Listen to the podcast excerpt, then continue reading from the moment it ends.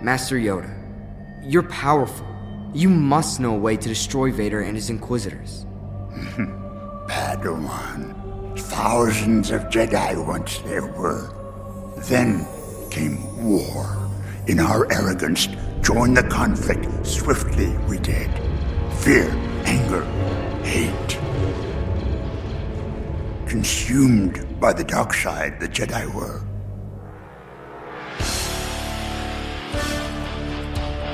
You fought in the Clone Wars? Yes. I was once a Jedi Knight, the same as your father. Here we go. I have a bad feeling about this. Follow me, boys! You're not shinies anymore. Go, go, go!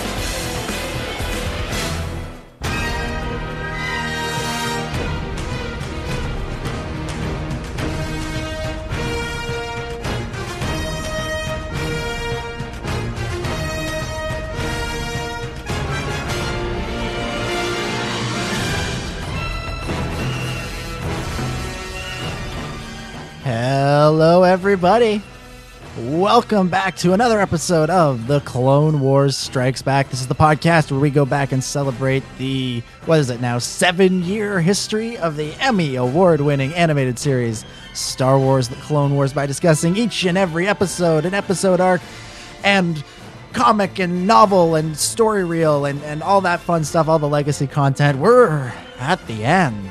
We really are. This is the last piece of Clone Wars material released chronologically at least because you know we like to go chronological on this show we'll be discussing the, the final chapters of dark disciple everything from chapter 25 on as we deal with the ramifications of Quinlan Vos's fall to the dark side and uh, his uh, his uh, romantic uh, romantic feelings for Asajj Ventress and and her turn to the light, you could almost say. Uh, plus uh, some very exciting stuff with Anakin, Obi Wan, Dooku, even a little Sidious thrown in there for good measure. Everything was in there, and we'll be breaking all that down here today on the Clone Wars Strikes Back. But first, introductions are in order. If you are new to the show, my name is Dominic, and joining me, as he always does, it's my good friend and co-host, the award-winning Ciaran Duggan. Good evening, everybody. As it hits 9:50 p.m. here at my local time, and welcome to the newest episode of the Clone Wars Strikes Back. And I'm very much looking forward to this one, Dominic, because as you've rightly stated from the top there, this second half of the novel goes over so much detail with regards to the relationship between Ventress, Vos, and we learn about the Jedi during the Clone Wars and that repeated theme of the downfall of the Jedi, why they lost their way, and I look forward to talking about that. But before we go into too much depth about that, Dominic, how are you? How have things been with you? Uh, things have been good. Things are things are going well. I, I'm excited to say that I can now call myself the award nominated Dominic Jones after the uh, after the uh, Star Wars Podcast Awards. Uh, we want to thank everybody who uh, supported and voted for uh, all of the programming on the Star Wars Underworld uh, Podcast Network, uh, including this show, which got a nomination for uh, Best TV Review Podcast, which is awesome. Uh, uh, voting has closed now for everything, so if you didn't vote, um, it's too late. We put out we put it we put it out on our social media, so you had the chance.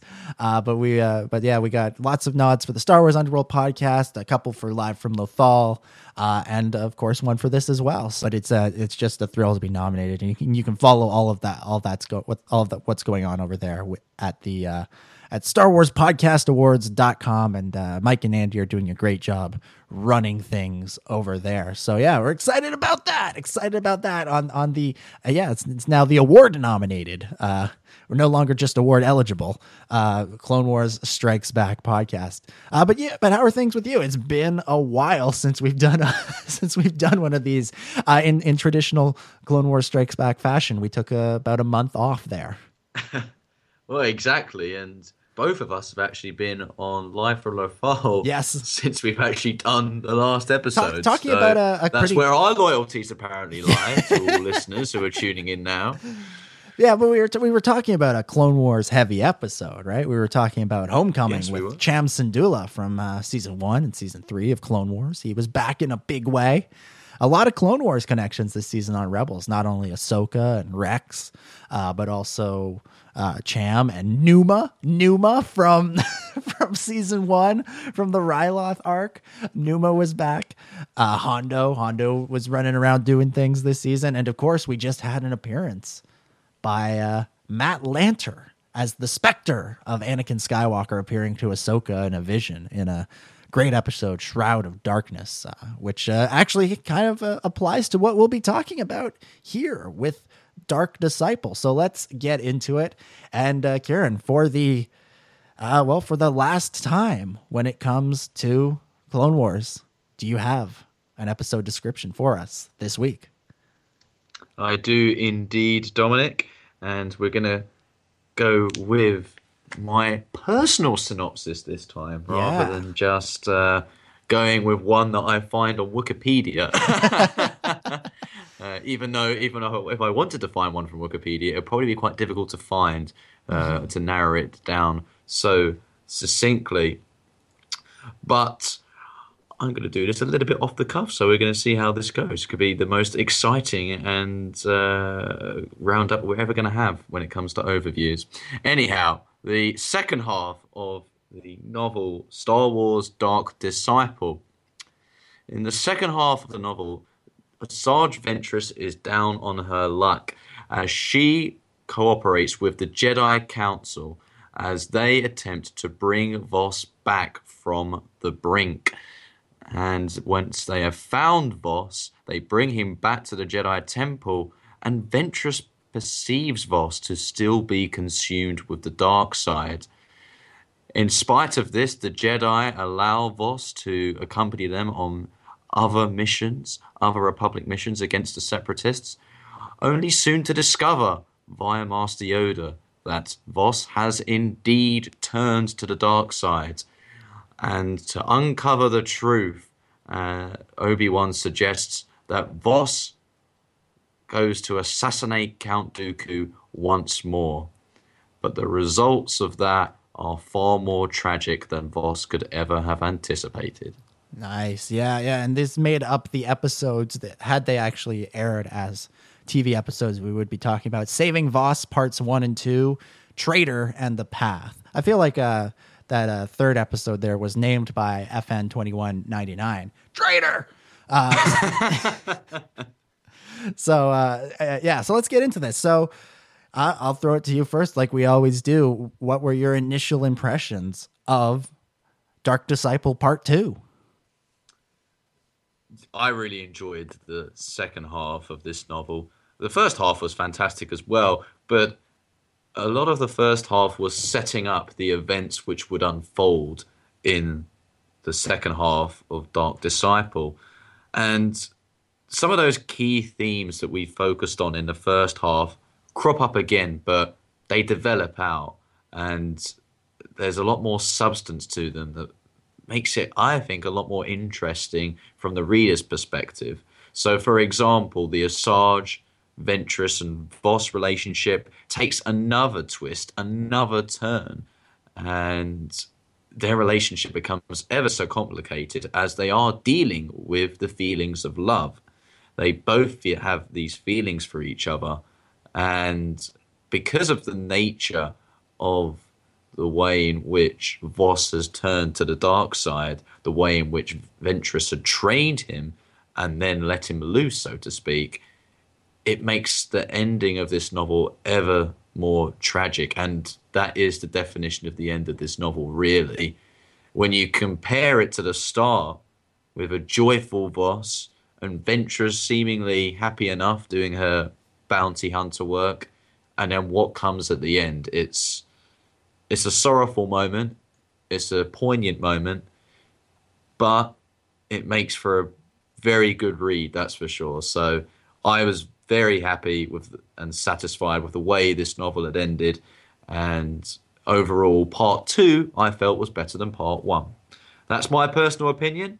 What's yours, Dominic? Yeah, fair enough. I I, uh, I really enjoyed uh, part two. I I per, my personal preference is part one. Uh, part two at, at, times felt just a just a smidge rushed. I feel like we went uh, the the time between Vos being returned to Vos seemingly being good to Vos them realizing Vos was really a traitor. Uh, kind of happened just a little too quickly. I would have liked to to see that play out a little bit more. I would have actually liked to have seen the, the or read, I should say, the the scene where Yoda actually figures out that Vos turns to the dark side. Um, but that being said, the the the story that we do get is is absolutely uh, fantastic. It's so well written and so well done. That last chapter, every time you read it, is just a gut punch. And, and Christie Golden did just such an amazing job with the the fi- uh, the ending to the story and, and, and all this. And it, it just it so well written, so well done. And I I, I overall really did enjoy it. Um, even though there were times where I felt like we, we I would have liked to have spent a little bit more um, time exploring Vos as the as the traitor. Uh, it was interesting the way you know in, in the first half of the novel we got a lot of chapters from Vos's perspective. You know, in, in the first half of the novel, it's, it's, told almost entirely from his perspective, from Ventress's perspective, and from uh, Obi Wan's perspective, and that was really cool. And then it was really well done the way they, the way Christie didn't give us any more Vos perspective chapters until that very last one from the moment he turned to the dark side until that last chapter when he was fully brought back to the light i think was it, you know it, it, really kept that mystery going. We were never able to find out um, what he was truly up to. And it also opened the door for some interesting um, viewpoint chapters. Uh, we got a little bit of from anakin's perspective which we'll talk about in a little bit and uh, from Desh, who i mean talk about tragic scenes and another just a phenomenal bit uh, of of writing that you know you can it would have been a lot harder to do on television. But when when Desh goes to to try and kill Vos with that um, stinger that he has in his hand and he you know uh, when he opens that up that method of attack it also releases the venom into his blood and he's going to to die anyways and you know Vos appears over him and and basically mercy kills him. And there's this the one of Desh's last thoughts is is he's not sure if Vos is killing him out of hatred or out of like he's going to put him out of his misery. And so I thought that was uh, so well done, and, and and everything about this was uh, was a, a really a strong strong bit of, of storytelling from from the Clone Wars team who who came up with this, and from Christie who who adapted it so so well um, it, it, really was a, a, a, an incredible read. So let's get into into this, and we see Ventress basically having to swallow her pride and go to the Jedi for help. You know, Desh reaches out to her, and and we see that uh, you know obviously she her her being there and her uh, demanding this uh, or asking for this help. I guess she can't really demand anything from them anymore. Uh, you know, it shows one how far she's come along, but it also gives us that another look. And one of the things we see a lot of in these chapters, these last few chapters, is the Jedi, the Jedi Council, really um, not behaving the way they should. I mean, this whole novel is an exercise in in the Jedi Council just completely misreading the situation and, and not knowing how to handle themselves. Uh, but we we see that Yoda, and, and, this is something I've always I've always uh, I felt about the prequels that Yoda and Obi Wan, they know something is wrong, and we really see that where you know Mace is against uh, Ventress helping out in any way, but Yoda and Obi Wan, they they see something they see something is right. They see something is um, they, they, they recognize that she is an ally. They can sense that there's something about her that has changed. Uh, what, what did you make of those scenes where Ventress goes to the Jedi Council to ask for help? Well, I thought what was striking about them was a couple of chief, chief things. Uh, the first of which was, as you pointed out, Dominic, the discrepancies and the divide amongst the Jedi Council about Ventress, about Vos's state. There never seemed to be a point whenever we went to the Jedi Council, whenever there was a scene in the Council chamber, where there was unanimous agreement. There was mm-hmm. always this divide, and I think the divide will always be there because of the methods that are being employed.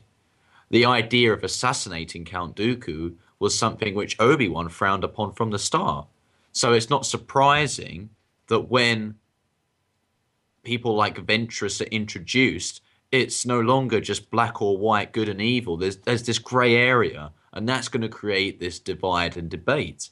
Mm-hmm. And so it was interesting to see Obi Wan on one side of the spectrum in a way. It was a lot of these sessions were looked at from his perspective in particular. And then the other person was Mace Windu. He was on the other side of the spectrum. So Obi Wan, he seemed to be in favor of the good things, really. I.e., he was probably supporting what who the audience would have supported. They want Ventress to get involved and help out because we know what she's been through and we understand it. We can empathize. Windu doesn't care as much about that. He has a very dogmatic outlook on these type of situations. There's either right or wrong. And so Ventress, she was a Sith acolyte, so we don't need her help. Mm-hmm. Well, that's that's uh, really that's she was the one that convinced Vos to turn to the dark side. Mm-hmm. We don't want her here. We should just execute her, and that was something he talks about later. It's but very interesting. In, yeah, it's very interesting. You're mentioning, you know, Mace is very much uh, black and white. That it is one thing or it's the other. He's dealing in absolutes here. He is yeah. absolutely committed to the dark side, and we see uh, time and again throughout this novel that he is advocating you know, of course, at the beginning for assassination of Count Dooku, but then uh, the execution of Vos later on in the book, as well as Dooku. Uh, you, you, know, this and and there are other Jedi that are supporting him, and it really goes to show um, how much the Jedi have lost their way. And there was uh, you know, I love that we're talking. You know, I, I, apologize that it took us so long to get this episode out, but I, I, love that we're talking about it now after the Rebels episode Shroud of Darkness aired, because there was a great uh, scene in that episode where Yoda talks to Ezra, and he basically lays out the fact that the Jedi had uh, succumbed to the dark side in their fear and anger.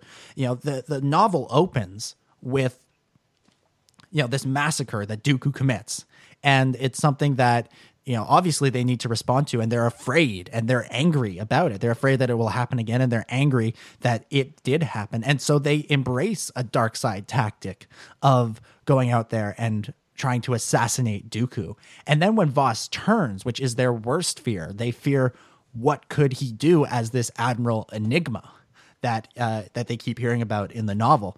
And so he's out there as Admiral Enigma, and then they're afraid of what he could do, and they're angry about the fact that this happened, and they're angry at themselves, and they and their response is, okay, we need to find him, and uh, and then kill him. Essentially, they'll find him and. Uh, once they discover that he has turned to indeed turned to the dark side and he has betrayed them again, you know Obi Wan is suggesting you know uh, lock him up, uh, you know um, punish him in different ways. And the consensus of the council really seems to be kill him. Uh, we need to kill him. And, you know, Obi Wan really. Uh, you know, he he says this in the final chapter. You know, he he addresses the council and he says, "We lost our way. We lost it when we decided to use assassination, a practice so clearly of the dark side for our own ends, well intentioned though they might have been. All that has happened since Vos succumbing to the dark side, the deaths he has directly and indirectly caused, the secret leaks, the worlds placed in jeopardy, all of this can be traced back to that single decision. Masters, I submit to you that Vos's fall was, our, was of our own making, and Asajj, Asajj Ventress's death is on all our hands. End quote. Um, it, it, that scene, you know, that line from that, that sequence that Obi Wan uh, at the with Obi Wan at the end of this book, and what Yoda says to Ezra in uh, the the Jedi Temple on Lothal. I, I really feel like this is a you know this is those two characters because those are the only two that really have it figured or ha- are close to figuring it out that something is wrong with the Jedi that there's there's something is wrong about what they're doing. Absolutely, and another quote I found out from the first chapter of the second part was to reinforce that point, what Ventress said. Mm. She, because the Jedi Council are indicting Ventress, saying that it was her fault that Vos had turned to the dark side. And she said, You knew what you were getting in for when you assigned Vos this mission to mm-hmm. team up with me. Yeah. And they knew it. And they knew it from the outset. But now they're looking for the scapegoat. They're looking for the person who they can blame as a culprit, someone who has contributed to Vos's downfall. It's not our fault, it's somebody else's fault. And I mm. think the kind of hypocritical nature of that is another flaw, really, of the Jedi Council in its own right, because the doctrine has suddenly changed. And I love the quote you got there, Dominic, from Obi Wan at the end of the novel, because it sums it up. It really sums up the issues of the Jedi Order. It epitomizes the theme of this novel, a recurring theme, which is the Jedi have lost their way. And mm-hmm. it's one that we keep talking about, and it's one that we should rightly highlight in this particular novel as we come to the end of discussion of Clone Wars material, because that is the crux of the Clone Wars in a way. Yeah. Yes, we talk about the rise of the Sith, but for that to happen, the Jedi have have to decline, or there has to be a decline in the Jedi Order. And I think this really is the peak of it. That they're pledging to assassinate Dooku. They're pledging to execute Vos for what he has apparently done wrong, mm-hmm. even though it was their idea. It was the Jedi Council's idea. And so it's interesting that Mace Windu talks about these absolutes, and it- particularly in that Jedi Council chamber. Mm-hmm. And yet, in a way, he's dealing with absolutes the same way that Obi Wan would declare Anakin would. Yeah. What's the difference then between that? You could ask. There isn't really, because the methods is the method employed is one of the dark side. Yeah. Yeah, absolutely. Absolutely. It, it's you know, this novel that these these episodes would have been in season it's season 7 uh, of the Clone Wars, you know. So we would be really getting to the end of the story or of the end of the war. So it, it really shows, you know, it, it- we have to imagine we're in the final year of the war at this point, maybe even the last 6 months. And this is all leading up to the eventual turn of uh, of the public against the Jedi and of you know the clones against the Jedi and the, the rise of the Empire. And you have to wonder, and I, I really am glad that that um, Christie Golden included some uh, some stuff about the media in this book. You know they that they were uh, hearing about Dooku's Admiral Enigma on uh, on reports, uh, you know, from not only military ones but sort of like the the nightly news almost. I, at least that's the impression I got from from what they were what they were hearing about. And so this this idea that a Jedi had fallen, a Jedi had turned to the dark side, that can't be a um, you know that can't be a good thing for the Jedi in terms of the the public eye. You know, I, I don't know if if maybe it was public knowledge that Voss used to be a Jedi, that Admiral Enigma used to be a Jedi, but just the very fact that this did happen, you can bet there were whispers, there were rumblings. Uh, you know, we've seen throughout the throughout the series that this happens. You know, uh, there's that great scene in Lightsaber Lost with the um, the billboards, the talking billboards of Palpatine saying, you know, the rumors about the Jedi are not true, um, but he's the one who's putting those rumors out there. Um, we then see in the Ahsoka arc that there were protests outside the Jedi Temple, people who were protesting the war. Uh, people who blamed the Jedi for the war, and the fact that you know someone like Dooku, who used to be a Jedi, and then there's uh, Admiral Enigma, who used to be a Jedi, uh, are the ones that are fighting this war. You can understand that the, you know, if some Jedi turned against the Republic, maybe the whole Order did. And so when Palpatine makes that speech in Revenge of the Sith, it all it all adds up. It all makes sense that the you know that the people would applaud him and that they would support the end of the Jedi Order uh, until they realized the truth about Palpatine many many years later. it's interesting that you focus on that. Just a final point on this, because the perception of the Jedi isn't necessarily as incorrect as one would initially think. Yeah. When you look at the way the Jedi are treating their own, I mean, yes, we see it with Vos, but we've seen it before with Ahsoka. How they were so cli quick to condemn her and try and arrest her and, and, and remove her Jedi title. And so this isn't a surprise. We've seen it before. It's only got to a worse level now. I mean, to be fair, they put Ahsoka on trial to execute her. Mhm. There was no trial for Vos Yeah. by That- the end of the novel. which at is least. something- Mace just said Mhm. execute him there and then.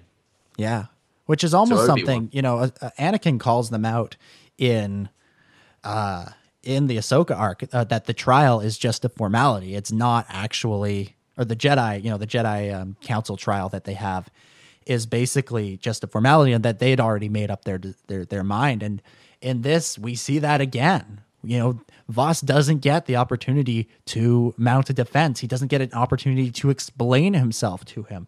Because the the ironic thing here is, you know, we see Vos doing all of these evil things, and, and you get into a situation where does the ends justify the means? Because what was he ultimately trying to do?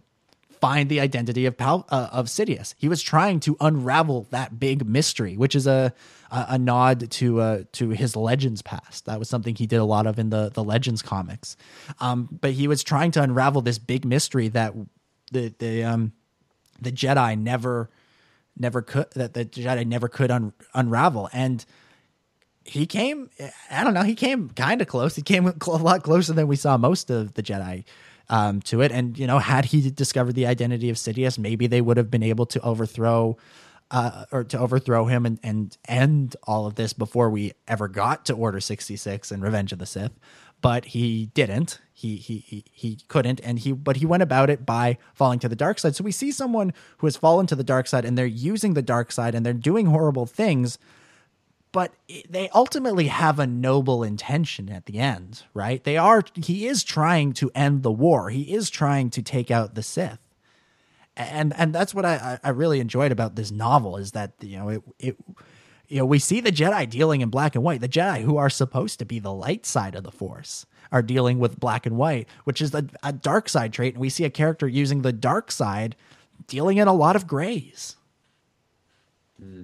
Although I would say that Vos's intentions throughout the course of the second half of this novel are very ambiguous, and what he talks about there of trying to reveal the identity of Palpatine is exactly what Dooku said. Is similar to what Anakin talked about at the end of the Revenge of the Sith. I will bring pre peace, order, and stability in this mm. new empire. Yeah. I mean, that's the goal here to end the war and bring peace, but through what means and to what end? And I think sometimes those are the questions that keep recurring at this stage. And Vos is certainly, as you rightly say, in the grey area, but that's not to condone what Oh, the Jedi no, are absolutely doing, not. because obviously they're in that grey area now. Yeah. They've moved away from the light, and the only two people who are still in it are Obi Wan and Yoda, wh- which is no surprise then to see that they live on past the events of Revenge of the Sith, Yeah. when the Mace Windus of this world are killed at the end of the war. Yeah. And it's it's really interesting uh, just to go back to the fact that Mace doesn't want to have the trial for Vos. I mean, that's a, almost becomes a recurring thing for him now. You know, he doesn't want to to give Palpatine a trial. He's going to Mm. just kill him there in the office. Um, it- and so now now he's basically he's going above the law. He's he's uh, trying. He seeing- is the law. Yeah, exactly, exactly. And uh, you know that's never what the Jedi were supposed to be. They were supposed to, you know, fight for what was right, uh, and then they became a part of the the political establishment, and then they so then they were basically upholding. They were supposed to uphold the laws of the Republic, and we see time and again that that's not what they're doing, and and they're it's because they have um, they're they're neither upholding the laws of of the republic nor are they doing what's right. They have just committed to this dark path because they because because of the, the brilliance of Palpatine, he, he manipulated them and, and the Sith over thousands of years since uh, since Darth Vader, they manipulated the Jedi into this situation where they were they had so much power and they had become so arrogant, like Yoda says in in Attack of the Clones, they were had become so arrogant and then like he says in Rebels, they succumb to the dark side. And that's why the Jedi Order ultimately had to fall so that someone like Luke Skywalker could re- rebuild it one day. Hopefully. Maybe. We'll see. Episode 8, December December 2017.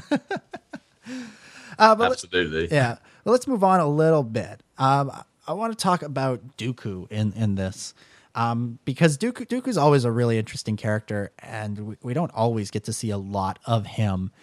Uh, but you can, you know, again, with the uh, with keeping in mind that this was season seven, probably towards the end of the Clone Wars, um, he he he gets pretty badly beat in these episodes, I gotta say, and and you can really understand why Palpatine would be really uh would really want to start getting into situations where Anakin could uh could take over for him because he gets just wiped out. And you can even tell that that palpatine in in his brief scene or sidious i should say in his brief scene he's kind of done with dooku. He's like you know dooku's like you could send a transport and palpatine's like maybe and then hangs up the phone. He just hangs up on him. Uh, what what do you think? Where, where do you where do you see dooku uh, in his relationship with palpatine at this point?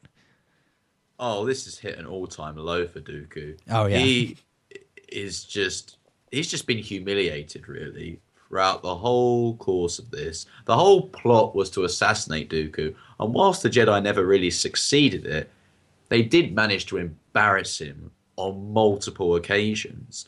And Vos just managed to walk in there because obviously Dooku felt Vos was an ally. We're talking about towards the end of this novel when uh, Vos has agreed to assassinate Dooku a second time. And Dooku has no clue of what's going on. And Vos manages to best Dooku in that duel. And you know, Dooku in that crash landing scene, you really see him at his lowest point where he's having to be helped up by Vos Yeah. as they wa- as they've crash landed on the moon of Christophsis, and they're walking to this tower. And so Palpatine is just looking and thinking, "My goodness me, Dooku is just a waste of space." I mean, that's one part, but the other part as well is that he's just being a bit of a nuisance now because once again in that little meeting that Dooku has with Sidious, he brings up the fact that he has another assassin, and uh, you know Sidious is, is almost like just a tiresome exercise for him when he's like, uh, another one, another assassin, really. yeah I mean, he doesn't believe it for a moment. I, at least that's my perspective. And I, I'm not surprised that he would want Anakin and Dooku to face off multiple times. And when it gets to that point in Revenge of the Sith, Sith when he just says, "Good Anakin, kill him." Yeah. I mean, he's probably he would probably want to do that himself if he could at this rate. So I don't think it's surprising. But I'll throw the question to you rather than me answering it wholly. What did you make of Dooku telling Sidious that he had another assassin? I mean, Dooku's motivations here, again about toppling Sidious, do you still go along with it? Or was that just almost Dooku pleading at that point with Vos to stay alive and wait for the opportunity to get the hell out of there? Yeah, I think just the fact that Dooku said they could be equals, I really think he was he was not he had no intention of of serving alongside uh, Vos. I think he was hoping to uh, put him in a situation where he could betray him, where he could uh, turn against him, because that's just that's just not how the Sith do things. You know, there's got to be that master apprentice dynamic where the apprentice will one day overthrow the master, because if they are equals, um, you know, you're just going to have one of them killing the other one. That was, you know, you know, once the uh, the Sith used to, you know, thousands and thousands of years ago, the the Sith there were lots of them, and they fought each other and they killed each other until there were just two left, Bane and his apprentice. And you know, that's something that's something that they they did in Legends, but that's also something that George Lucas has talked about. Uh, I remember him saying that back at uh, Celebration Five in 2010 when he was interviewed by Jon Stewart. Um, so that it, that is uh, most definitely part of the canon. I, I, if I remember correctly, I think Bane uh, references that a little bit in the Yoda arc. Um, but yeah, we would we would have just had a situation where they would have eventually just one of them would have killed the other one, the other one, and I, I think you know Dooku. I, I, I get the impression that maybe Dooku's frustrated. He feels he should be able to overthrow Sidious. You know, he was a Jedi for a long time. You know, with Maul, Maul was still very young when Obi Wan sliced him in, in half. You know, he still had a lot to learn. He wasn't uh, a, a Sith Lord yet. He was still a Sith apprentice. Dooku, I think, feels he feels he is very much a Sith Lord.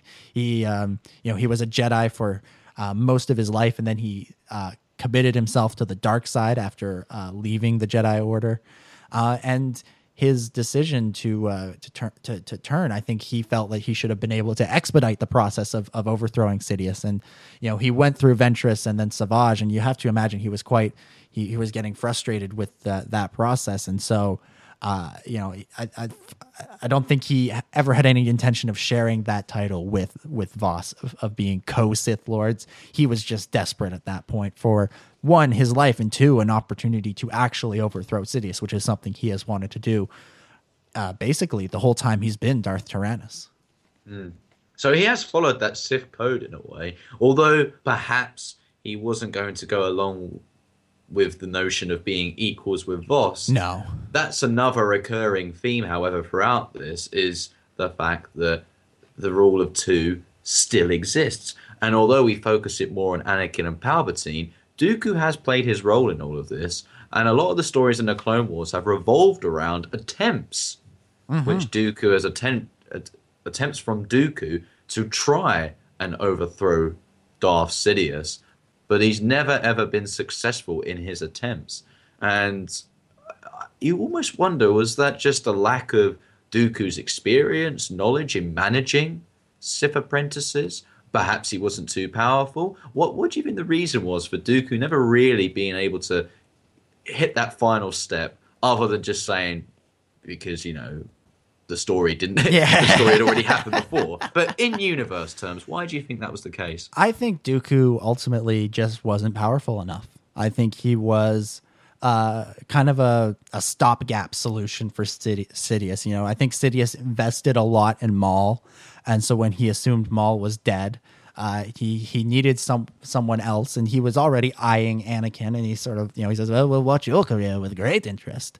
You know, he sees Anakin uh, as a potential Sith Lord, you know, from the moment he's a ten year old boy. So he he's he's looking at Anakin as the future. He's not sure yet, but he he thinks that's where it's going but he needed someone, you know, he couldn't put his plans on hold while he waited for Anakin. So he needed someone to uh, fill that role that Maul was supposed to, and he hoped that Anakin would one day. And so he went out and he found a Jedi who was dis- disillusioned with the Jedi Order uh, and decided to turn him to the dark side. And, and Dooku uh, is absolutely a very powerful warrior, but he is no, ultimately, he's not Anakin he's not Maul. He loses to Maul. I mean, you know, Dooku's had a, ba- a rough couple of stories here. You know, he loses to Maul in um, Son of Dathomir. He's forced to team up with Maul, and that's right. Like we basically have two two stories in a row where Dooku is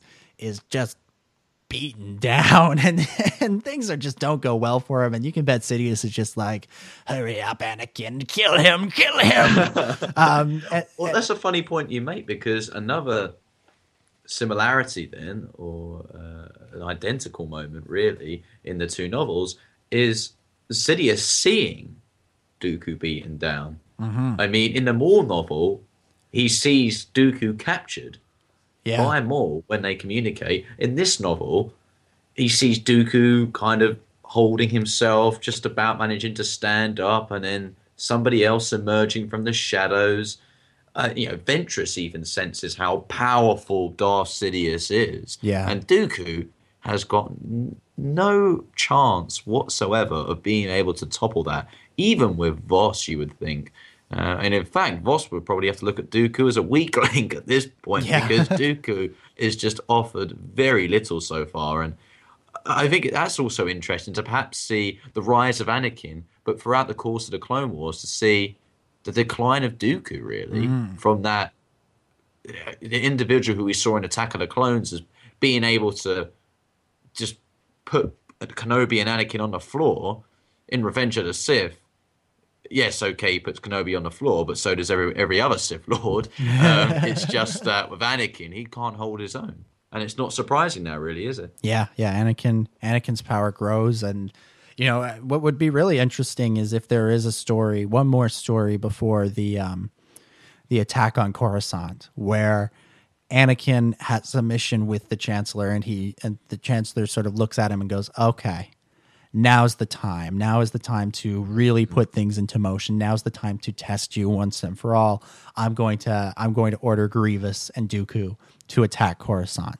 And to take me hostage and once that happens we're going to we're going to settle this once and for all and he has um, you know he has the confidence to know that um, Anakin and uh, Obi Wan will be called in to rescue him.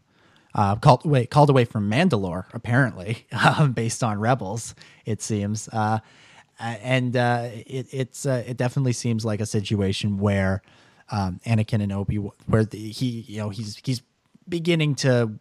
What we're seeing here is we're seeing a situation where Dooku has consistently been bested by people, and so not only is he is his power declining, I, would love to see a situation where Sidious gets one more look at Anakin to say, "Ah, yes, your power has increased to the point where I think you are ready, and uh, let's let's try this. Let's let's make this big play, and let's see how this goes." Because you know, as we've talked about on the show before, he's made big plays before uh, with Anakin.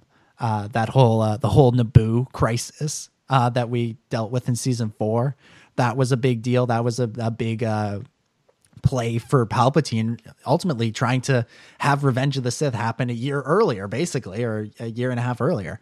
And, and so I, I, think that's, uh, you know, that's where we're that's where we're going. That's where well, obviously that's where we're going. But I, I think we're seeing uh, some very interesting steps along that path that we didn't get to see in the films for obvious reasons. Well, there's a, a couple of interesting points in terms of that as well. I mean, the the Battle of Coruscant at the start, when Palpatine really is the ultimate chess master in that scene. He puts all the pieces in place with Dooku, Obi Wan, and Anakin. And I'm sure that Palpatine went in that room, whether hoping, well, I would say hoping his his uh, ultimate victory would have been Dooku and Obi Wan. Yeah.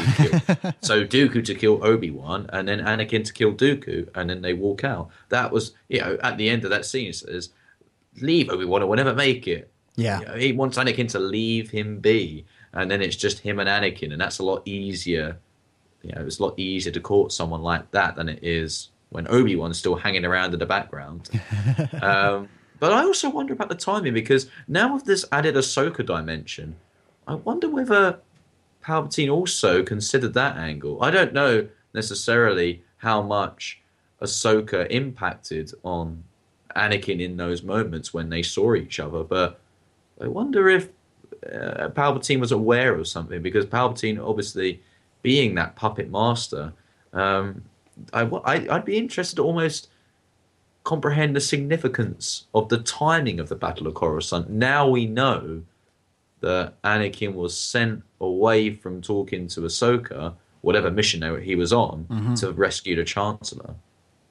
Yeah, that's a good point. You know, maybe you know Anakin says to her, uh, when she leaves, you know, he understands wanting to walk away from the Jedi Order.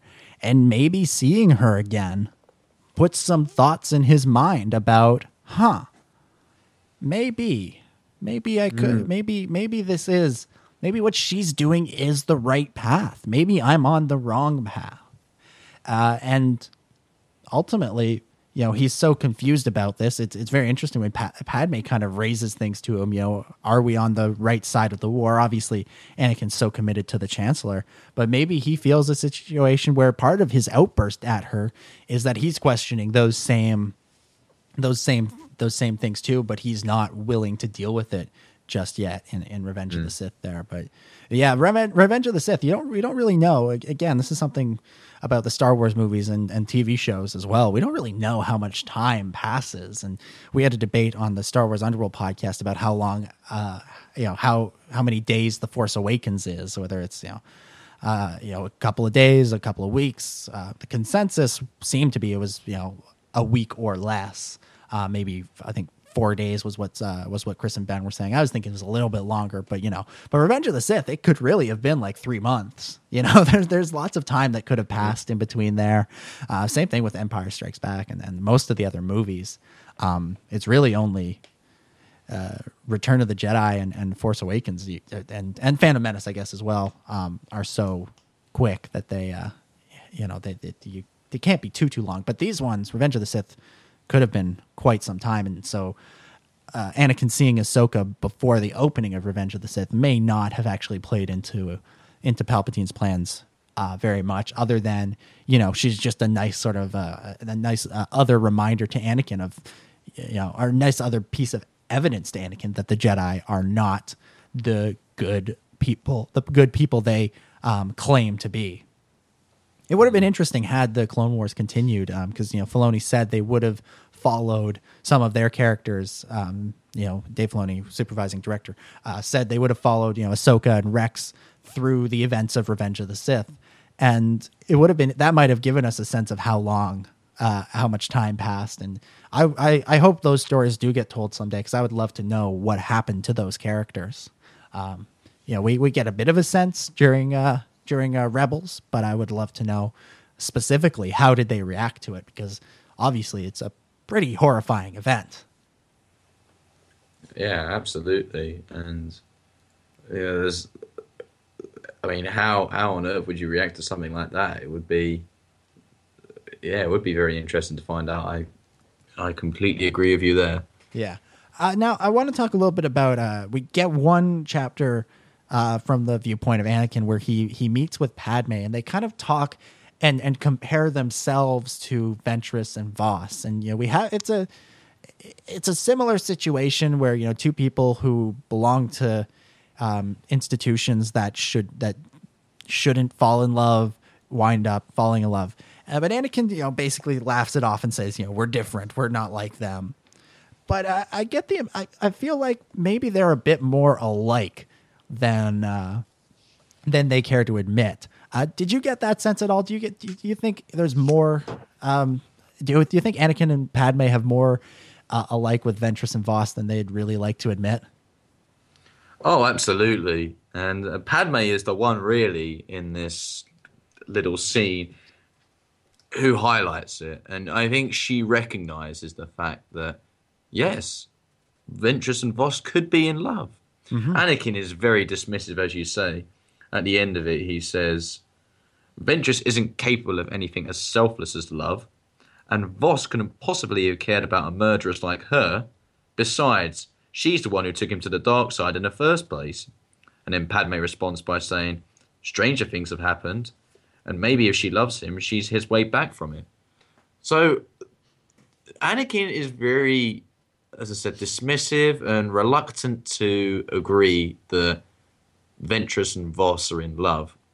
But Padme recognizes the parallels between Padme and Anakin's relationship and Vos and Ventress's. Mm-hmm. And I think there are a number of similarities, really, particularly the fate of the relationships. And I think that's one of the crucial elements. There's a little yeah. bit of foreshadow here as well, I believe, when you see what happens to Ventress at the end of this novel of course in t- different type of circumstances, but in a way, the well, I guess in different sort of different sort of ways, but there is that kind of confrontation between the the Jedi and the other, i.e., Ventress being the bounty hunter or Padme being um, the senator, and Vos at this time turned to the dark side, and Anakin, when he has that confrontation with Padme on the landing platform, has also turned to the dark side.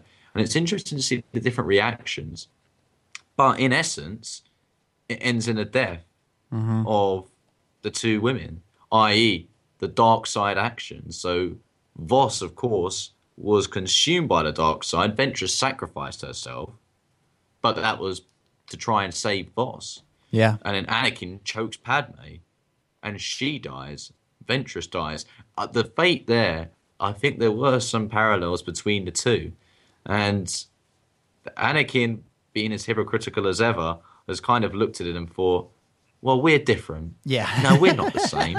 when actually, there is not too much different between them, apart from if you take the characters' force capabilities or anything like that away. But the situation, the events, are not too dissimilar. Uh, did, did you manage to find any parallels, Dominic, between Anakin Padme and the Vos Ventress relationships? Oh yeah, ab- absolutely. I think we have uh, we have situations where people. I mean, the comparisons are there, uh, just very surface level. Uh, if you're looking for them, you know, people who you know probably shouldn't fall in love but fall in love anyways, and uh, you know they they go down this dark. One of them goes down the dark path, and ultimately, you know, Padme says, "I can't follow you," and that's that, that's the main difference. Is I think um, Ventress Ventress uh, ultimately she she makes the decision later that she can't follow him, but, but I think she she believes in in Vos or she actually you know what I'm I'm gonna change that because she's just in a bad situation. She winds up in a situation where she's being lied to by him, uh, whereas Padme gets the truth right away. You know, she gets uh, you know when Anakin. Anakin lies to her, and she kind of goes along with his uh, with his lie about he's going to end the separatists that the, the Jedi have turned against the Republic and all that. It's only when Obi Wan shows up and tells her the truth that she goes, "Oh yeah, I'm going to go face him now and and find things out for myself." Uh, Ventress, she doesn't get that opportunity, right? She's just, you know, well, she you goes along that, with. But but she does get the hologram talk with Obi Wan. Yeah, when but Obi Wan to... tells her, but she doesn't get the opportunity to find out the same way Padme does. No, yeah, she she's in a she's the the whole time she's in a just a bad situation where she's with Dooku and, and Vos. And even, you know, in their weakened state, both of them, as we see, could kill her. She is ultimately the the you know, for as for as great a warrior as she is, she is she's injured and she would ultimately lose to a Sith Lord and a Jedi Master. Uh, and and so she's just in a situation where she just kind of has to keep going with it if she wants to survive. And it's only when she decides uh, to commit to the light and make a completely selfless act, which ultimately is what saves Vos, um, that she uh, that, that that she makes her decision and, and realizes the truth, and, and that's what kills her. But it is also what saves Vos. So it's it's, it's she's it's a different situation. Uh, the situation I would compare it more to is is almost like. Uh, you know that especially with that final scene is very Vader and Luke in Return of the Jedi. You know, right down to the "I am a Jedi" line. But you have a situation where um, Luke is essentially sacrificing himself to save Vader. You know, he's being killed by the Emperor. He doesn't. He he threw down his weapon. He didn't kill the Emperor. He he committed to the Jedi way. And uh, Vader only when he's seeing, uh, you know, Anna, uh, Luke being tortured makes the decision to commit to the light and you know throw the emperor down the shaft. So I, th- there are some interesting comparisons there. Uh, ultimately i think anakin and padme should have seen what happened to vos and ventress as a bit of a warning. But I, I, I actually this is one time where i agree with them. I, I kind of agree with them that they they are different that uh, you know for as much lying and deceiving that goes on between the two of them they well hmm, there is a lot of lying and deceiving that goes on between the two of them. Maybe they aren't that different. And I think maybe that is the key is the lies and the deception. And that's ultimately what gets Ventress and Padme killed is because Anakin, Anakin, you know, he, he won't tell her what's really going on. And, and so she has to go and confront him herself. And that's what, you know, leads to the, you know, choking to him choking her out. And whereas Ventress, you know, Vos is uh, leading her along this this weird path of his, and yeah, so it, it's a it's an interesting comparison, but I, I you know, I don't know.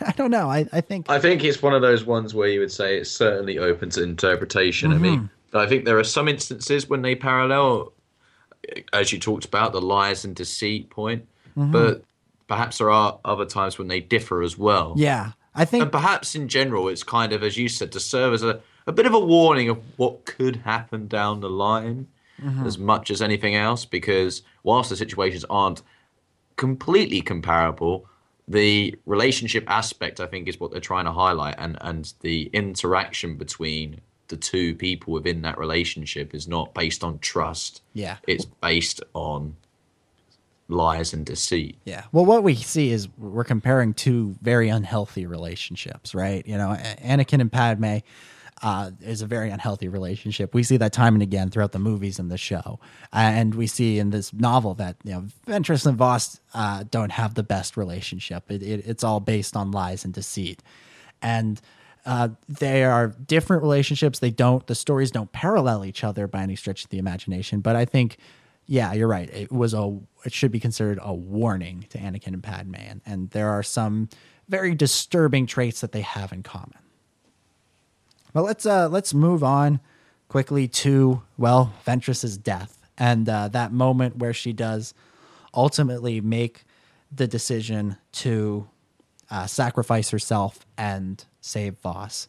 And now Ventress is a character that we've followed. She was in the Clone Wars movies. She was in the very first episode you know she's a character we followed all the way through the series and now to you know we reached the end of her story uh, much like with Mother Talzin last week, um, I'll just throw this to you. How do how do you feel about the way her story ended? Was it satisfying? Do you feel like that you got a good, uh, complete character arc from her over the course of uh, six seasons, a movie, and a book? Yes, my answer to that.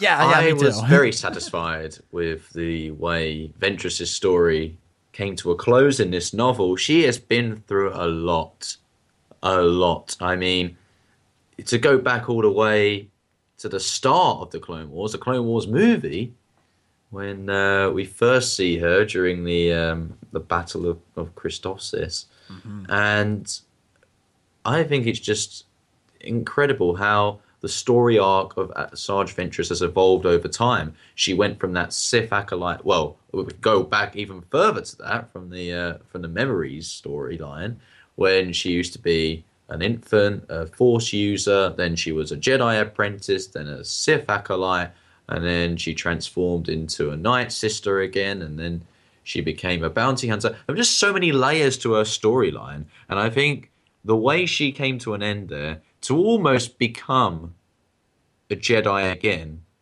it couldn't have got much better, I don't think. And I love the fact that it was the selfless act of saying, Vos, the dark side is wrong.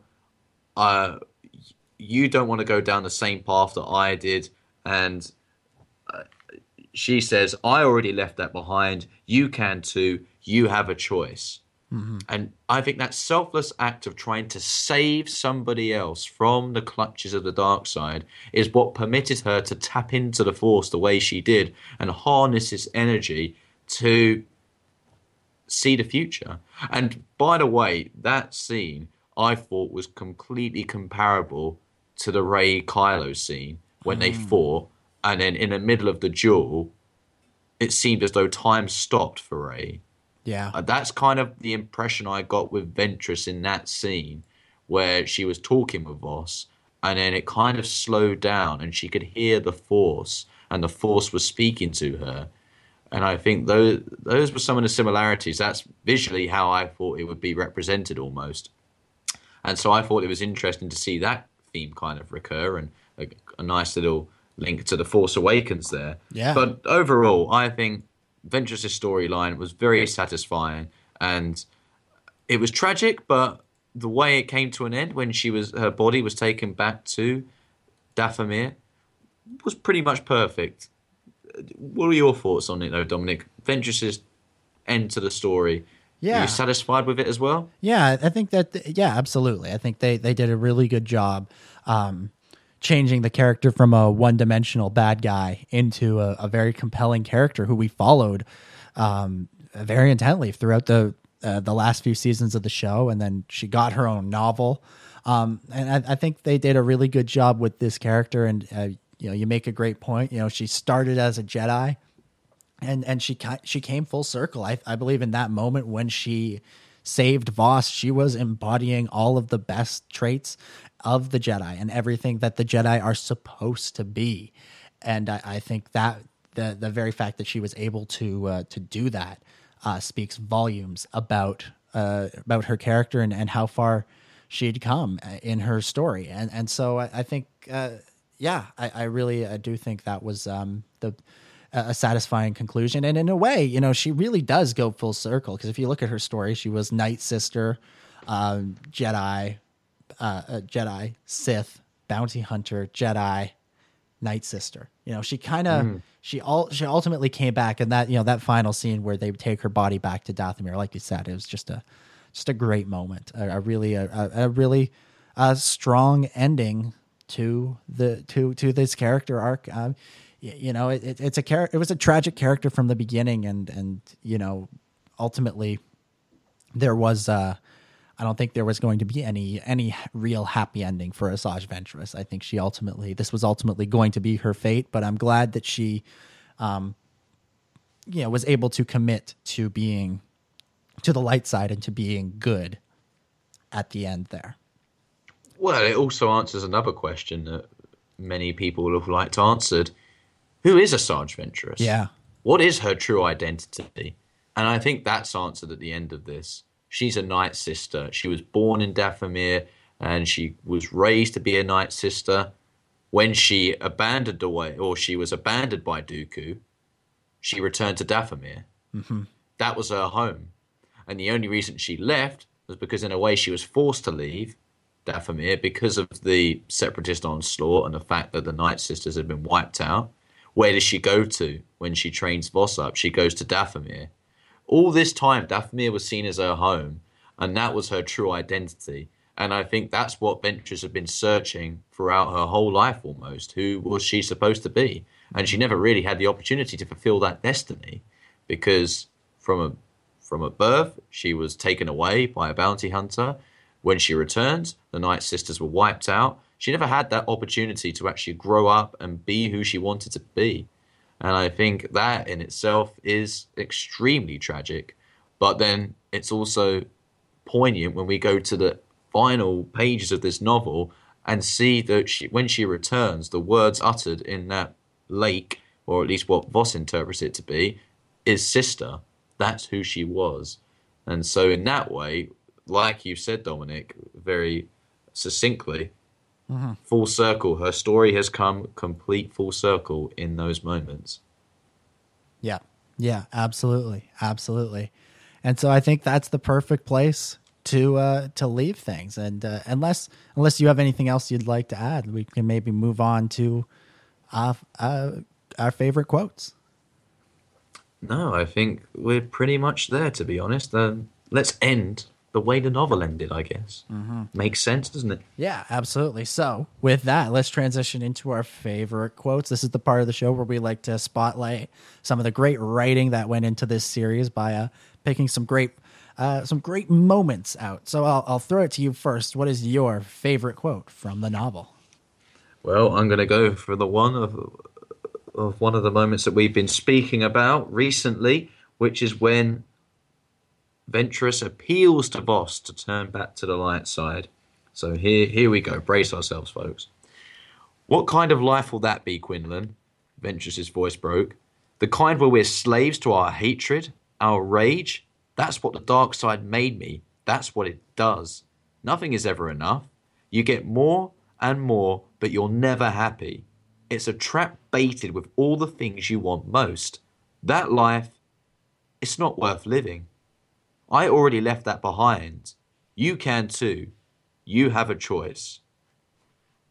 That was one of my favorite quotes, and if I was consumed by the dark side, that would probably shake me up a bit as well. Yeah. So over to you, Dominic. What was your, one of your favorite quotes? Yeah, well, one of my favorite quotes. It's a, it's a, it's an Obi Wan thought. Uh, I will put it that way. It's it's a, a funnier line uh, when Obi Wan thinks about uh, about Quinlan Vos thinks it was difficult not to like Vos, even when one wished to strangle him. and that just you know, just takes you back to that uh, that Clone Wars episode that Vos was in, where those two went on that mission together, and it was. Uh, it, it was very reminiscent of that and, and quite a bit of fun. And uh, it injected, you know, that was a great thing about the book and about these characters is that we were able to still have a bit of levity even in these uh, most dire circumstances, and, and I appreciate that. I appreciate that you know. every now and again, you need to break the tension with a little laugh, and uh, laughs can be just as powerful as uh, as tears. And we even got that a bit at the end when when uh, Vos goes to to see Ventress right before she dies, he goes over to her body and and she, she he says to her like, you know, don't try to speak, and she says, don't try to tell me what to do, idiot. And it's like even in that that final moment, she's still that same character that she's always been, you know, the uh, you know, who's always always ready with a quip, always uh, not going to take uh, not going to take any uh, you know what from anybody. Yeah, absolutely. And so I've got one more. It's not really a quote. I mean, I was actually going to nick the the Kenobi one that you said at the top, but I feel like there's no need to recycle that. Mm-hmm. But this is towards the end of the novel, and this is when Vesh, sorry, Vesh. This Dash. is when that's the mixture between Ventress and Vos. Um, so this is when Vos is saying his final farewell to Ventress, and the description here by Christie Golden is he took a shaky breath. He had thought he would dread this moment, but he was surprised to feel more a sense of quiet peace than pain. This was the right thing to do, and he knew it, bone deep. Yeah. And I, I quite like that because it kind of speaks to the fact that we do get to see a resolution to Vos's characters. Yeah. He's gone through a lot this storyline. And so for me, it was quite appealing uh, and certainly appeased me at least to see that he had that sense of quiet and mm-hmm. peace. Mm. Now yeah. she was back home. Yeah, I mean, I mean that's something we didn't really touch on, but I mean, what do you think is next for Quinlan Vos, having been through this experience like this? He's obviously never going to have the full trust of the Jedi Council again. Is he just going to kind of continue existing on on smallish missions with Obi Wan or or with other Jedi supervising him and, until Order sixty six happens, or is is there kind of a redemption for him out there? Because you know he you get the impression that even though he comes back to the Jedi uh, and he uh, you know he, he, returns to the Jedi and, and and continues fighting with them, that he almost doesn't he doesn't feel that he's earned that that he's redeemed himself yet. You know, I got that impression from Vos that he still carried such an incredible weight, and then you know, it would be interesting to see one day uh, with if we ever get to see a Force ghost from Anakin, or or after in episodes eight or nine, or if Kylo Ren ever has to deal with this, Ben Solo, you know, like that that situation of can somebody who has committed such evil acts, you know, continue on living even though they have, you know, committed themselves to the right path? Is there can they ever be redeemed in their own eyes, not in the eyes of everybody around them, but in their own eyes? And and I, that that's something that I feel like the novel touched on a little bit, and it, it gave us a little insight into Quinlan at, at the end there, with it just how you know how how much of a gut punch that final chapter is, but because really we we we finally get to for the first time uh, in this really since he turned to the dark side, we get to see things from his perspective, and and there's really a you know a sense of of massive guilt that he he holds, and uh, uh, you know, it, it, I think that you know that whole chapter just kind of embodies it. Well, that I think that also just speaks in general to the nature of the light side and the dark side that we are able to read Quinlan Vos's thoughts when he is the Jedi, mm-hmm. and then when you're a disciple of the dark side, we don't read it as much or feelings aren't necessarily highlighted in that same way because you don't have that same compassion as you do when you're a Jedi. Mm. So perhaps whether that's a writing tool or not, I think it is interesting how you discovered that throughout the course of Vos being dark side, even when he portrayed himself to be a Jedi, um, there was still that dark side within him. We didn't get to hear or listen to his thoughts, and so I think it's even more poignant when you do get to see his thought, read his thoughts at the end of the novel, and see that his character has certainly not come full circle in the same way. His story is far more complicated now, and who knows where Quinlan Vos is now? Mm-hmm. I mean, the final question to ask you, Dominic: Do you think he survived Order sixty six? I don't know. I, I I I almost imagine that he he can't survive Order 66 after this. And not because, you know, he he went evil or anything like that. I, I think, you know, we learned the truth that, you know, and I, I do feel that he is redeemed. Uh, I, I don't know if we necessarily uh, is redeemed and, and forgiven. I think more or less in the eyes of, of the characters, especially Obi Wan uh, and uh, and Yoda, and I think as well in the the eyes of the readers because we know just the situation that he was put in and, and how he was set up to fail essentially. Um, but as I was saying, you know, I think he carries this insane guilt with him, and should he should Order sixty six come around, I mean, that would be a great story to tell one day. Uh, maybe he sacrifices himself so that it, so that some younglings can live. Maybe he fights off Anakin for a while at the temple, and and some and some Jedi are able to escape, uh, or or who knows what. Maybe he maybe he was on a mission and he held off the clones. You know, I, I ultimately think Order sixty six is where Quinlan Vos will find his heroic end through some sort of uh, self sacrifice. And and you know that's that's something that Star Wars you know we've seen with with Vader is that you know he he could never really um, be redeemed unless he sacrificed his own life um, to to allow his his son to survive and and all the others uh, you know by allowing his son to survive he allows so many others to survive after him. So it it will be interesting to see because we do have a character here who went to the dark side and came back and now has to carry that guilt going forward. And uh, you know you can bet that that I don't know if that's a story we'll get anytime soon. I don't know if that's a story we'll ever get. I don't know if it, that's even a story we need to see someday. Maybe that's just something that's better to be left to be speculated on uh, forever and ever. But uh, it, it's definitely there's definitely some interesting fertile ground there for something more to happen. I don't think I don't think this is the end of Quinlan Vos's story. Um, it's a good stopping point, but I don't think it's the end of his story just yet. And with that, we will wrap things up for this episode of the Clone Wars Strikes Back. Thank you, everybody, so much for listening. Uh, just before we go, it's we have time for our final thoughts and score out of ten for the second half of Dark Disciple. So, Ciaran, I'll throw it over to you. Final thoughts and score out of ten. Dark Disciple Part Two. Final thoughts. I think the second half was brilliant. It was my favourite half of the novel, and I think it was my favourite for multiple reasons. And for me, I love politics in Star Wars. Absolutely. Perhaps more so than many other Star Wars fans do. But I also do love the visceral nature, the, the kind of deep emotions that, as an audience member, I feel towards the characters on the screen or in the book. And I really felt that towards the end of this novel, particularly with Ventress and Quinlan Vos, Obi Wan. Uh, these are characters who, uh, with the exception of Obi Wan, Quinlan Vos and Asajj Ventress. Have been minor characters really in the Star Wars saga, particularly in the movies when they're not even really considered. Vos has that one appearance, Ventress does not appear, and yet in this story they were the main characters, they were the protagonists, and it was just so fascinating and heartwarming to see how that relationship blossomed, and then also so tragic when uh, the relationship fell apart. And I think that just is a credit to Christie Golden for the writing of this story. I think the style of it was fantastic. And at no point in the second half of the novel, although you did make a good point, Dominic, it did seem a bit fast paced at times.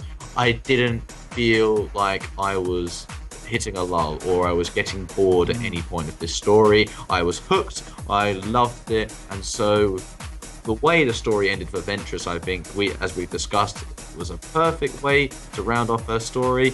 And there's still speculation left to kind of think about what will happen to Vos in the future. So with that in mind, I'm going to give this rating a 9.5 out of 10. Over to you, Dom. I'm trying to remember what I gave the first part of the novel. What score I gave it. Uh, I can't remember, but uh, it was a high score. Yeah, it, it may very well have been a 10 out of 10. I mean, this novel itself, as a whole, if I were to rate rank the novel as a whole, it would definitely be a 9.5 out of 10.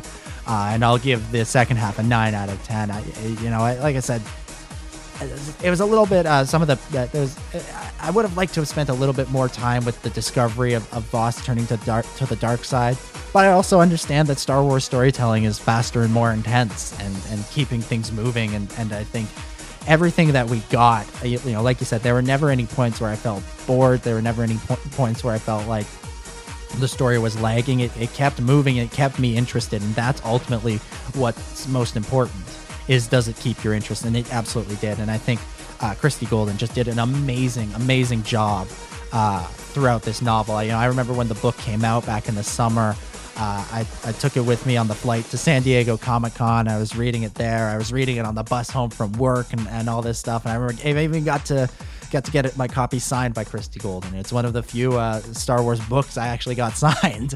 Uh, and and then you know again, if you're interested, you can go back in the Star Wars Underworld podcast archives and find the interview that we did with Christie uh, right after the book came out, or a couple of weeks after the book came out, and, and listen to that. And she offers some really interesting insight into you know the, the adaptation process and some of the changes that she made. And and I, I just think she did such a good job. And you know that final chapters that got punch, and you know I you know rereading a book is not something I, I, usually do, and and so to reread this book and to ju- enjoy it just as much the second time, if not more, uh, I think it, it, speaks to the quality of this book and the quality of this story and the quality of these characters and you know the way that Vos and Ventress were fleshed out in, in such a, a, full and, and uh, amazing ways. And to get more insight on Obi-Wan is always always a plus. And yeah just a, a really really a, a great novel and a you know, and if, if, this is the last story we're gonna get from the Clone Wars uh, team, uh, that was a hell of a way to go out. You know, they always found a good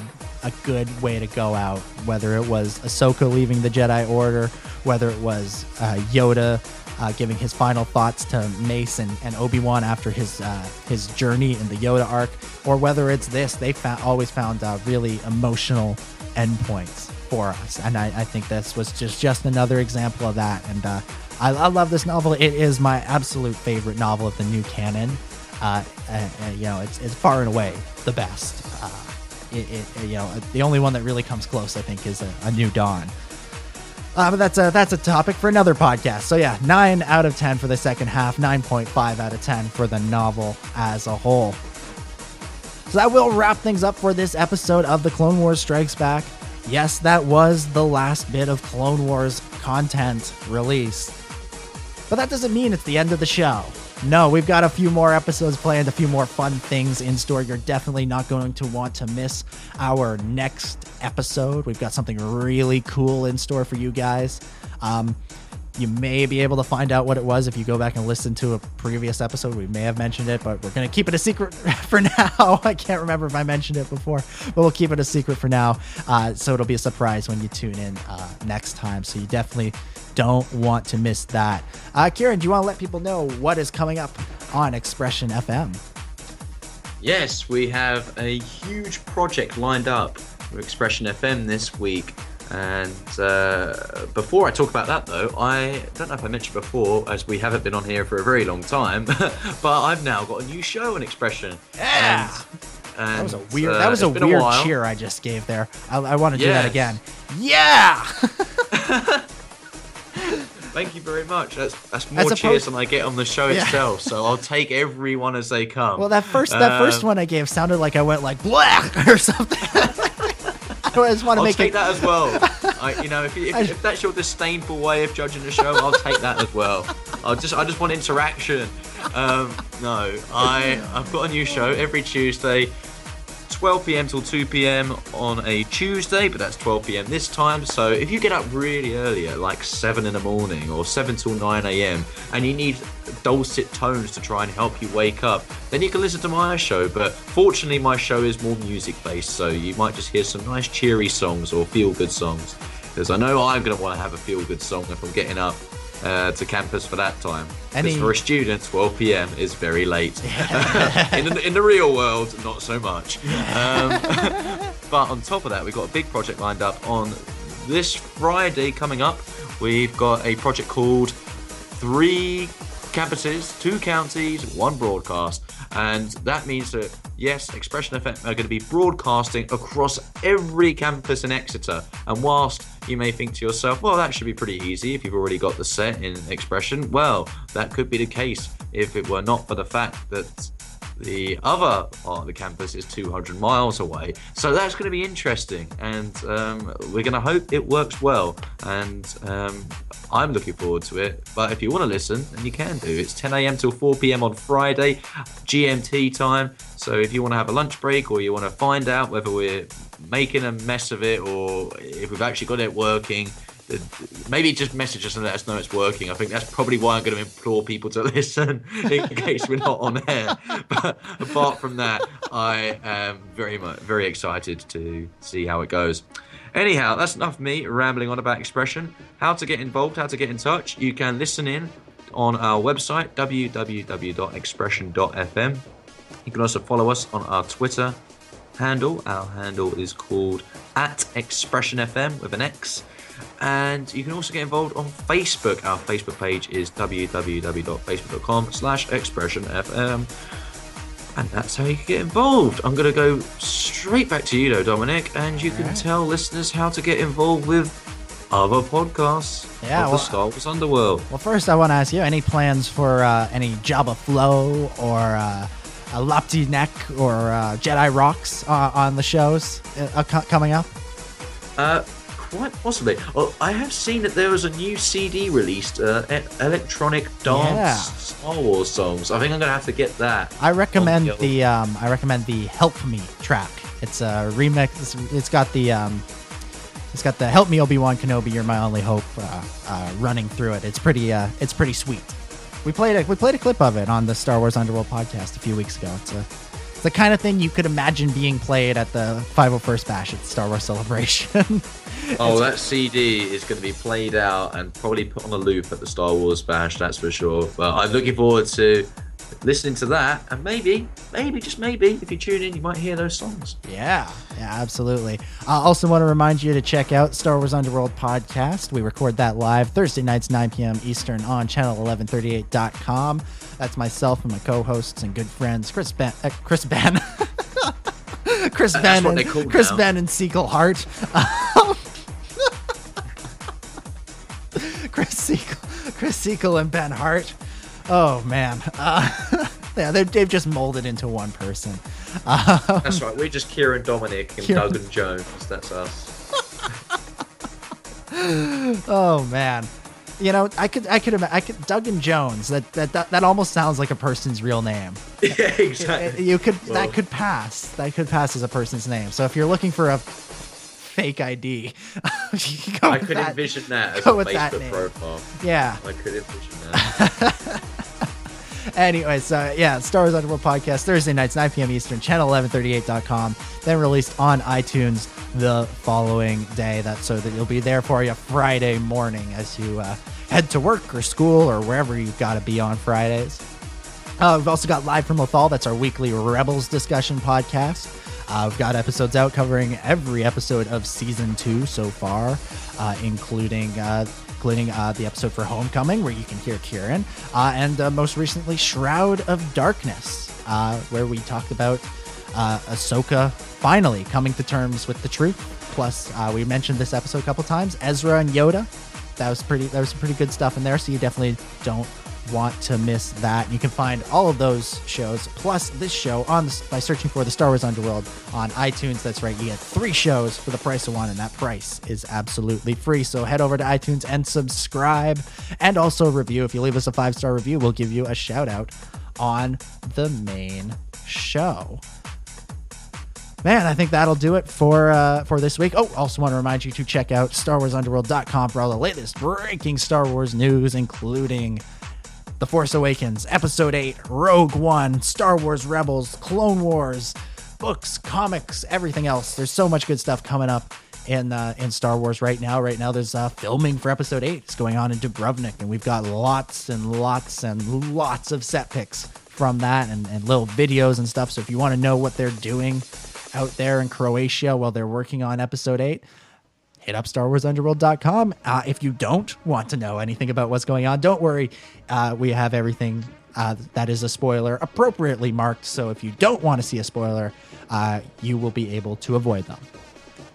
That'll wrap things up for us here at the Clone Wars Strikes Back. Thank you everybody for listening. We'll be back hopefully in two weeks' time. But if you've listened to this show until now, you know there is no guarantee of that. and like I said, yeah, we've I'll got- give it another two months. yeah, give it another two months. But like, top of that. but we've got we've got something really cool in store for you guys. So uh, it'll be well worth uh, whatever the wait is. If it's two weeks, two months, hopefully not two years. If it's two years, then it'll be a bit of a letdown. um, but we, we've got something really cool, and so you you definitely don't want to miss that. And uh, we're talking about other ways to keep the show going for a little while longer because we have so much fun doing this. We have so much fun talking about the Clone Wars. Uh, and uh, I just remembered something else I need to tell you. It's been so long since we've done one of these things, I've forgotten all of the plugs. You also want to uh, follow us on social media. Just search for the Clone Wars Strikes Back on Facebook. Like us over there. That way you'll never miss an episode. Follow us on Twitter at TCW Strikes Back. I'm at Dominic J25 and Ciaran is at C Duggan6. That truly is it. If I've forgotten anything else, then too bad, so sad for for for that. uh, thank you everybody for listening. Uh, we'll see you next time. Until then, may the force be with you.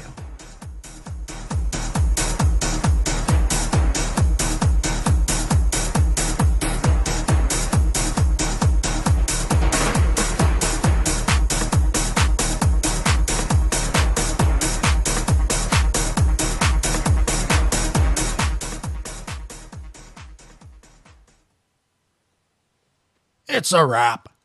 It's a wrap.